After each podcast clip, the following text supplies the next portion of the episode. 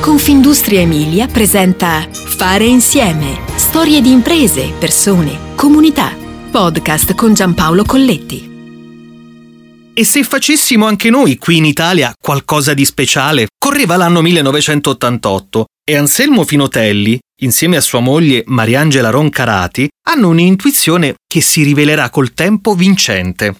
Entrambi decidono di dedicarsi agli imballaggi alimentari perché, Pensano e ripensano, mettendo a fuoco quell'idea che presto si trasforma in azienda, quei sistemi di conservazione diventeranno sempre più centrali.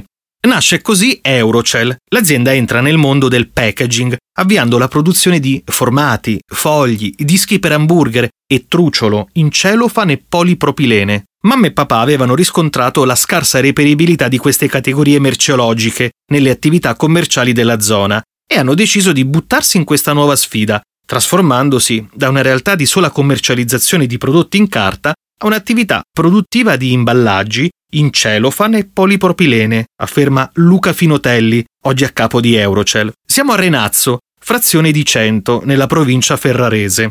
Terra di confine perché distante equamente tra Bologna, Modena e Ferrara, e terra di sperimentazione, di voglia di fare la differenza. Fiutare le necessità del mercato come segugi e agire rapidamente per implementarle prima che altri lo facciano. In fondo, così nasce Eurocell.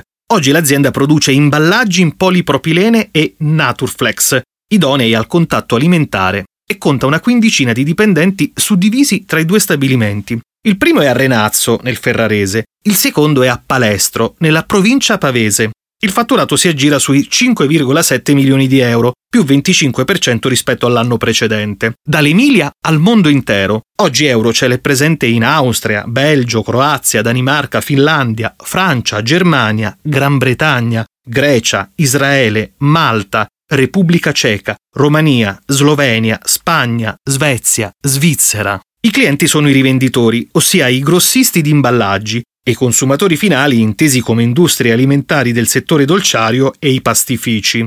Con i primi anni del 2000 viene incrementata la capacità produttiva e la gamma di prodotti attraverso l'acquisizione di Cellboost, azienda nella quale vengono realizzati articoli per il confezionamento. Tra questi, sacchetti fondo quadro e buste termosaldate.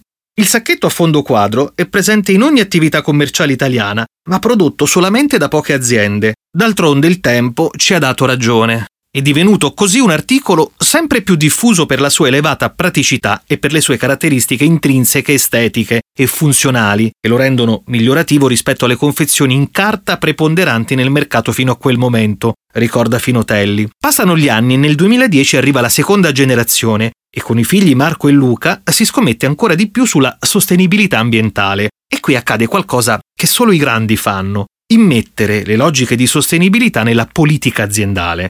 Ecco allora la selezione dei mezzi di produzione nel rispetto dell'ambiente, l'uso attento delle risorse naturali e la responsabilità sociale nei confronti di tutte le persone coinvolte nella catena di valore.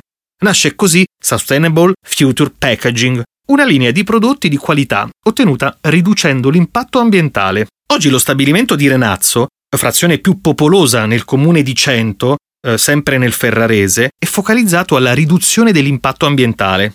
Efficientamento energetico, impianto di pannelli fotovoltaici sul tetto, coibentazione e impianto di illuminazione completamente domotico. Questa nostra sede è stata concepita per essere all'avanguardia con tutte le più recenti tecnologie di costruzione ed efficientamento energetico. Seguendo questa logica, proiettata verso un futuro sostenibile, sono stati adottati tutti gli accorgimenti necessari per renderlo uno stabilimento il più possibile autosufficiente e prestazionale dal punto di vista di consumi ed emissioni, precisa Finotelli, azioni e narrazioni. Così negli anni arriva il bilancio di sostenibilità.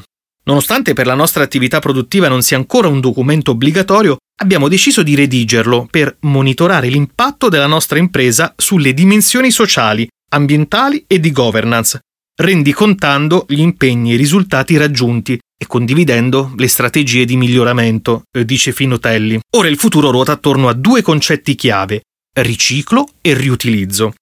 Il nostro obiettivo è concentrare tutte le risorse disponibili alla ricerca di soluzioni che abbiano un basso impatto sull'ambiente, obiettivo ottenibile solamente attraverso la consapevolezza comune che il nostro avvenire dipende dalle azioni di oggi, conclude Finotelli. Pensare in grande e soprattutto pensare alle generazioni che abiteranno in futuro il nostro pianeta. Ecco la visione delle organizzazioni d'eccellenza. Fare insieme ti aspetta alla prossima puntata. Puoi ascoltare tutti i podcast sul sito www.confindustriemilia.it slash podcast e sulle principali piattaforme digitali.